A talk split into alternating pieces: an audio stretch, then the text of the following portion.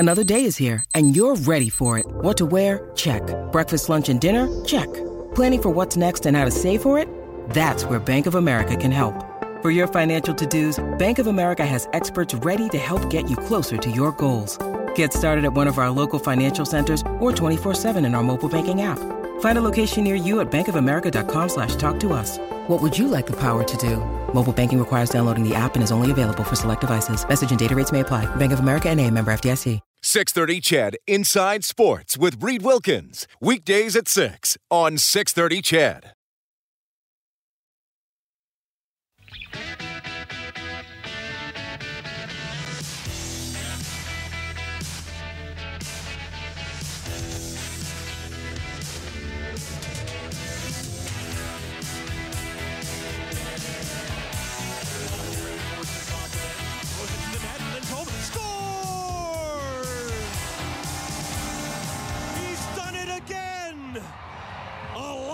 Lindholm, and with 46.3 seconds remaining in regulation time, the Flames take a 2-1 lead. Derek Wills with the call on the Flames radio network. Another clutch goal for Calgary. Another one, of course, by Elias Lindholm, as they have now won 10 straight. And we're going to connect with Pat Steinberg in a second here to talk about that incredible winning streak. Here's what's going on in the NHL tonight. 2 minutes left in Columbus. Blue Jackets and Maple Leafs tied 3-3. Jason Spezza just tied it up at 17:54 of the third, his 10th of the season. The Maple Leafs are out shooting the Jackets 42-28. It's 4-4 Predators and Panthers with about 6 minutes left. The Senators have beat the Wild 4-3. How about that? Minnesota crushes Edmonton and then loses to Ottawa. The Blues win 4-1 in Philadelphia. A couple of games coming up later. We will go down the highway. The host of Flames hockey on Sportsnet 960 in Calgary, the Flames radio network. My good friend Pat Steinberg checking in. Steinberg, how are you doing? I'm good. Does that mean that we can now say, because Ottawa beat Minnesota and Minnesota beat Edmonton, that Ottawa has to be better than the Oilers, right? That's the only conclusion we can come to. Well, I think we already arrived at that conclusion. Ottawa is 2-0 against the Oilers this season, man. I forgot about that. I'm not trying to trigger anybody. I'm just a poor attempt at being funny. Hi, Reed. I love you. How are you? No, you do. Well, I know you love me, and you are a funny man, and I know you're not going to trigger anybody. But, yeah, I mean, it is – obviously it's crazy. So, I mean, look at the Canadians all of a sudden, right? Marty St-Louis, Coach of the Year, apparently. Sheesh, and the Maple Leafs can't seem to figure it out. All of a sudden, the guy who was in the Vezina Trophy conversation and Jack Campbell, that's definitely changed. And Mrazek couldn't make a save last night. I was watching that game as we were doing our post-game show following Calgary's win. So, yeah, Toronto's all of a sudden turned into a really interesting spot to watch before the deadline, too. All right, let's talk about the Flames. And you and I go on each other's shows fairly regularly to weigh in on what's happening and get some further details. I was obviously on with you. It was either the day of or the day after the Oilers made their coaching change. And so far, so good for Edmonton since then. But Calgary was winning before that happened. They've been winning since. It is 10 straight, tying a franchise record. I was given the stat of plus 55 goal differential, which, I mean, isn't the be-all and end-all, but it's a pretty good measure of some things. I believe, is it plus 40 for Gaudreau? Yes, or is it more now? It's plus right. 41. It's plus 41. Yep. And they're plus 30 in terms of goal differential during this win streak. They're 45-15 or 42-15. Like, it's as good a run and as dangerous and scary a Flames team I can ever remember covering. Like, I can't remember a time going to the rink where you just kind of expected the Flames to win every game they played. And, you know, I know that you might be listening right now in your market say, okay, Calgary guy talking good about the Flames, but I've been pretty critical of this group, and they have made some bizarre decisions over the years. They have had teams that have underachieved. I mean, last year's 56-game schedule was one of the biggest failures I can remember in recent memory for the Calgary Flames. So the fact that they're doing this and the fact that they have put together this 10-game run and have won the games the way that they have is some of the most impressive work I can remember in covering this team full-time for more than a decade. And it starts right from the guy they brought in a little less than a year ago in Daryl Sutter. What Daryl Sutter has done, you know, sometimes I think that, you know, the whole, well, it's the coach. The coach is the reason why team A is doing this. And sometimes I think that's a little overplayed. And sometimes I think the Jack Adams Award sometimes rewards coaches or recognizes coaches that maybe they haven't been the biggest reason for a team's success. Like the last Flames coach to win the Jack Adams was Bob Hartley. And I'm sorry, was Bob Hartley the best coach in the NHL in the 14-15 season? No, he sure wasn't. But his team went on this ridiculous, unsustainable run. They won a bunch of games in the first half of the season when they were trailing after two periods, and they caught lightning in a bottle. And to me, that is much less about a coach and more about things that you can't explain or more about the group inside the locker room. But this is different.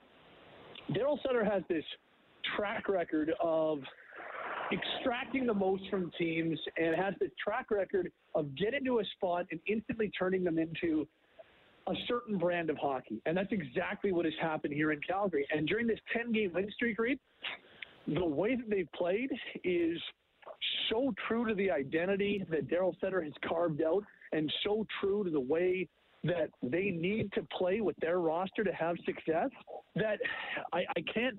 They won 10 games in a row 5 years ago at about this time in the 16-17 season. And you could poke holes in that win streak so easily. There were so many smoke and mirrors that went into that. This is different. They're playing a sustainable brand of hockey, a consistent winning brand of hockey. It's really impressive to see. They have bought into a message. They have bought into an identity from their head coach. They do it on a regular basis, and they are what is maybe the most impressive thing. And I don't know if you can attribute this to coaching or if you just attribute this to guys with more NHL experience than in prior years. They are so much more mature in-game. They don't get rattled the same way they used to get rattled in-game. It's impressive, Reed. I can't remember being this impressed by a Flames team over the last decade. There's still 33 games to go, though. There's still a lot to accomplish, and they still haven't beaten the Oilers. They haven't played Colorado yet. There's still some pretty significant hurdles for this team to get over, but this is a pretty impressive run. I have been thoroughly impressed by what I've seen. Well, I don't blame him. I mean, so have I. I mean, they've absolutely crushed some teams, and then, there's been some close games. But still, I always say, if you win, there's still a reason you won the game. Even if people can say, well, maybe you should have lost, there's still always a reason you win the game. So, yeah, it is pretty impressive. So the impact of Sutter, were the seeds planted last year? Because he did take over partway through last year. And I think you would agree with me, at least I thought there was minimal, if any, impact. Or was there? Was some of this building last season? And I agree with you, they were a big disappointment last year. Yes. The answer to that question is yes. So, because while his results in terms of wins and losses, not really all that impressive, I think it was marginally better than where they were under Jeff Ward before the firing. They went 15-15-0 under Daryl Sutter in the 30 games he coached. That's a .500 team. It's a non-playoff team. But here's the thing. In those 30 games they played, you could see the transformation in terms of how he wanted them to play. And let's not forget that he came in. He's trying to figure out what's going on. He's trying to figure out how to relate to player A, player B, player C. The team's trying to figure out what the coach wants. Team's trying to figure out how he wants them to play. So there was definitely a learning curve. But if you go take a look at some of the underlying numbers, their shot metrics, their shots against, their chances against, they actually played some pretty decent hockey in that regard in those 30 games. So their goaltending was subpar or mediocre. Their in-game management was poor. They that maturity I talked about, they weren't displaying that, and they got easily rattled in, 5 or 6 minute spans. But even though they played a really good game over 60, the vast majority of a 60-minute game, the Flames played pretty well. But a 5, 6, 7 minute span completely ruined it, whether it be because of a couple bad goals or a couple of bad mistakes. And all of a sudden they lose a game in regulation that you could easily have made the case for them to win. That's not the case this year. And I absolutely believe some of those seeds started being planted. And Daryl came in last year. Yeah, he wanted to make the playoffs, and it would have been nice if they could have got there over Montreal, all that type of stuff. But I don't think he came in with the idea that they were going to become an elite team last year. You know, he came in trying to lay a foundation, change the way this organization has done things over the last number of years, see how that translates for a 30-game span in the regular season, but really start to plant the seeds, lay the foundation for the following 82-game season. And I think in that regard, he's been very successful, because some of the things that have been central to their game this year, central to their identity this year, started being put in place last year. And he admitted as such last year. He talked about that. This is not a short-term thing. This is a long-term change in terms of how this organization goes about their business. And here we are, 49 games into this season, and I really think you're seeing the dividends of what he put in place last year. Okay. Now, I'm not trying to take away from Gaudreau, Sutter, or anybody else, but you need a goalie. A buddy asked me on the weekend, how many more points would the Oilers have if Markstrom was their goalie? And I said, well, it wouldn't be 20, but it might be 6 or 8, which would have them flipping spots with Calgary. Tell me about the impact of Markstrom on all this. Well, he has been unbelievable. Like his nine shutouts, which are one away from tying Mika Kiprusoff's franchise record for shutouts in a single season, 2 away from setting a new record.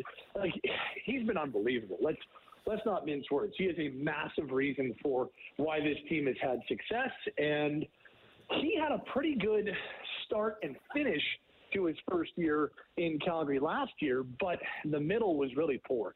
In fact, it was really poor. He did not do very good work. I think he was hurt. I think that was part of it, that, you know, the concussion that he suffered midway through the season played a part in his dip in performance last year. But this year he has been consistent. This year he has, in important games and important stretches in games, his game has been at a high level. I look at the last 2 games they've won.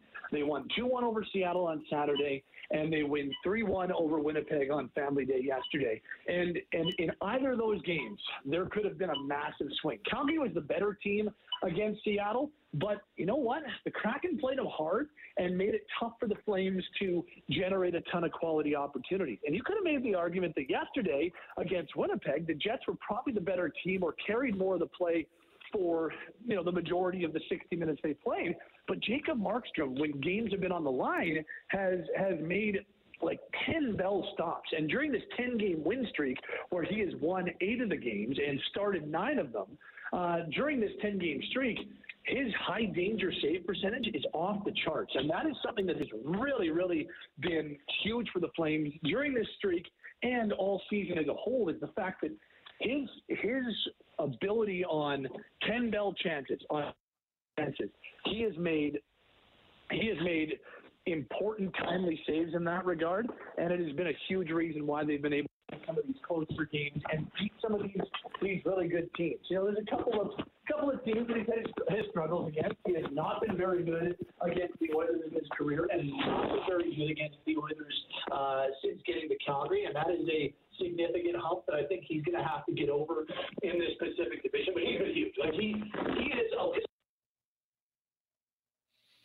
is one of the 2 or 3 biggest, most important reasons. I would put Jacob Markstrom and Elias Lindholm as kind of your co-MVPs this season, and that has taken nothing away from Gaudreau, from Tkachuk, from Mangiapane. But if they don't have Lindholm and if they don't have Markstrom, I don't think they're doing what they're doing right now. Yeah, well, I've always loved Lindholm. He's going back to Carolina, and I've often said that I think he's the best player on the Flames just because of his all-round ability. Pat Steinberg from Sportsnet 960 in Calgary joining us tonight. Can you please take me back? January 4th, 6th, and 7th. The Flames lose 6-2 to Florida. They lose 4-1 to Tampa Bay. They lose 6-3 to Carolina. The Oilers have those 3 teams coming up, but in different order. So it didn't go well for Calgary. So When you need mealtime inspiration, it's worth shopping Kroger, where you'll find over 30,000 mouthwatering choices that excite your inner foodie. And no matter what tasty choice you make, you'll enjoy our everyday low prices, plus extra ways to save, like digital coupons worth over $600 each week. You can also save up to $1 off per gallon at the pump with fuel points. More savings and more inspiring flavors make shopping Kroger worth it every time. Kroger, fresh for everyone. Fuel restrictions apply. Those results might further make Oilers fans feel a little uncertain about what's ahead here.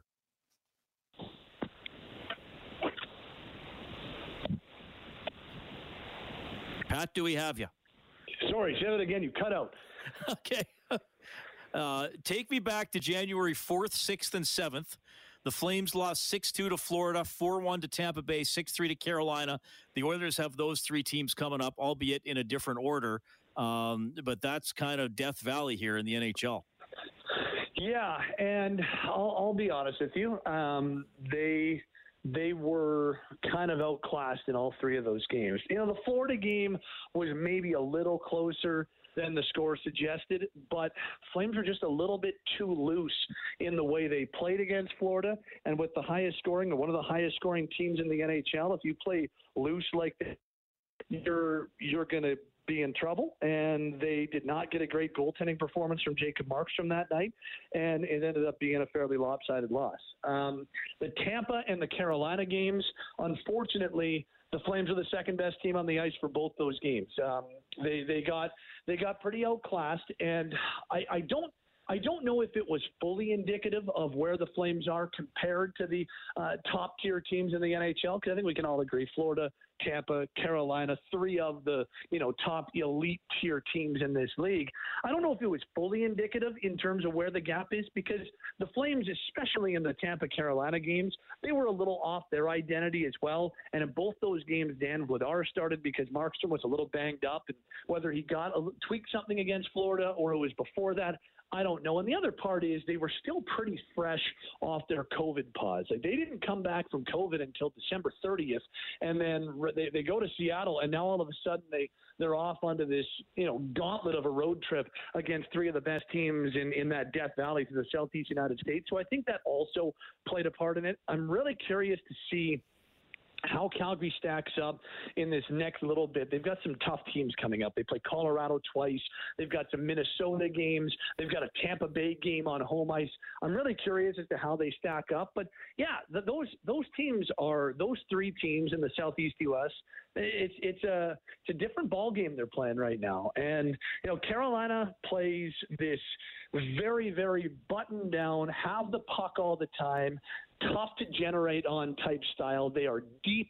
They might have the best blue line in the NHL. They lost Dougie Hamilton in the blink of an eye. And whatever you think of the guy personally, you know, Tony DeAngelo's been a great fit for Carolina and has fit really well. You know, Florida has absorbed the Joel Quenneville scandal as if it never happened. And Andrew Burnett has stepped in and done an incredible job. And, you know, their forward depth is terrifying. I still think they need another defenseman to be able to truly take that playoff step. But you know, that team does not screw around, and we know what Tampa's all about, and it doesn't matter who they lose. When you've got that core and when you've got those players, they're true Stanley Cup contenders every single year. So they are tough teams. I don't think Calgary is quite where they are yet, and I'll be like, when it comes to the Flames, for me, I don't think that I can put them as a truly top-tier team until they actually have some meaningful success come the playoffs. That is the thing that has eluded them for the last decade or so, and they've never been in a better spot or better positioned for actual playoff success than they are this year, but they still have to go out and realize that and actually make it happen. And until that time, I'm not going to be able to put the Flames in that top NHL tier. They've got to go out and get some noise, or make some noise and get the job done and win a round or two come the postseason. Pat, exciting times. Yeah, we'll see if the Oilers can keep pace with Calgary, or at least make it interesting here down the stretch. Really appreciate your perspective, man. Oh, it is good to talk to you, and who knows? Maybe this is the year where we get a playoff showdown between the two teams. It seems more likely than ever. That would be awesome. Appreciate it, buddy. Thanks, Raider. Pat Steinberg from Sportsnet 960 in Calgary.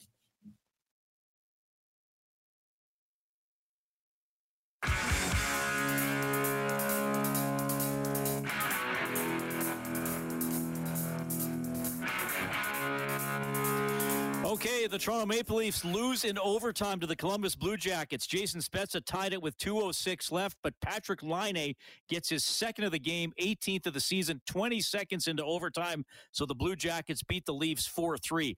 The Predators outscore the Panthers 6-4. Philip Forsberg had a goal for Nashville in that game. He's up to 26 on the season. Sam Bennett got his 22nd for Florida. The Senators upend the Wild 4-3, and it is the Blues beating the Flyers 4-1. Tarasenko gets his 19th. Coming up in a few minutes, Sharks at Ducks, and the Islanders take on the Seattle Kraken. All right, well, big test for the Oilers tomorrow. Tampa Bay Lightning, 4 o'clock for the face-off show. Game at 5:30 right here on 630 Chad. And, of course, Bob Stoffer will have Oilers Now from noon to 2. You heard from Stoff earlier, along with Pat Steinberg and Craig McTavish.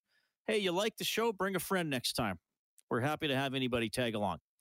Dave Campbell's the producer of the show. Kellen Kennedy is your studio producer. My name's Reed. Thanks for listening.